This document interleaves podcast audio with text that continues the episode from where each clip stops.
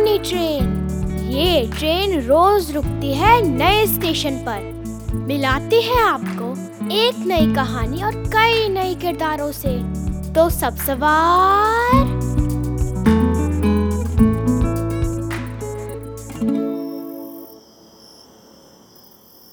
आज की हमारी कहानी है तारिक का सूरज। इसे लिखा है शशि सबलोक ने जुगनू प्रकाशन के लिए।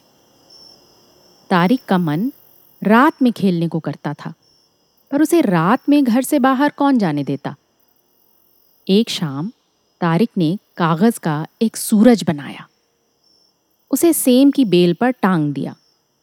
बेल धीरे धीरे लंबी हुई और आम के सिर तक पहुंच गई। एक रात अचानक वो छोटा सा सूरज चमकने लगा। उस पेड़ पर एक उल्लू रहता था। वो दिन भर सोता था और रात में खाने की खोज में निकलता था। उस रात वो उड़ने ही वाला था कि सूरज चमकने लगा। उल्लू को रोशनी में कम दिखाई देता है। रात में सूरज का चमकना उसे अच्छा नहीं लगा। उसे भूख लगी थी। वो तारिक की खिड़की पर बैठ गया। तारिक ने उसे दूध रोटी दी। उल्लू बोला, मैं चूहे और कीड़े खाता हूँ, थोड़ी देर के लिए तुम अपना सूरज उतार लो। तारिक ने एक छड़ी से सूरज उतार लिया। उल्लू ने पेट भर खाना खाया, फिर आम पर लौट आया। तारिक ने सूरज को दोबारा बेल पर टांग दिया। चांद को ये बात ठीक नहीं लगी। उसने हवा को अपनी परेशानी बताई।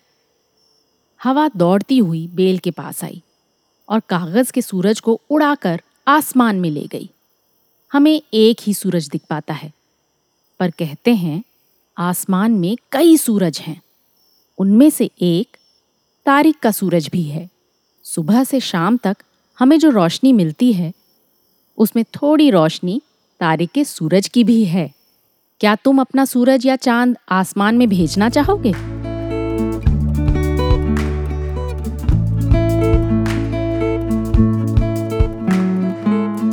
आशा है ये कहानी आपको पसंद आई होगी।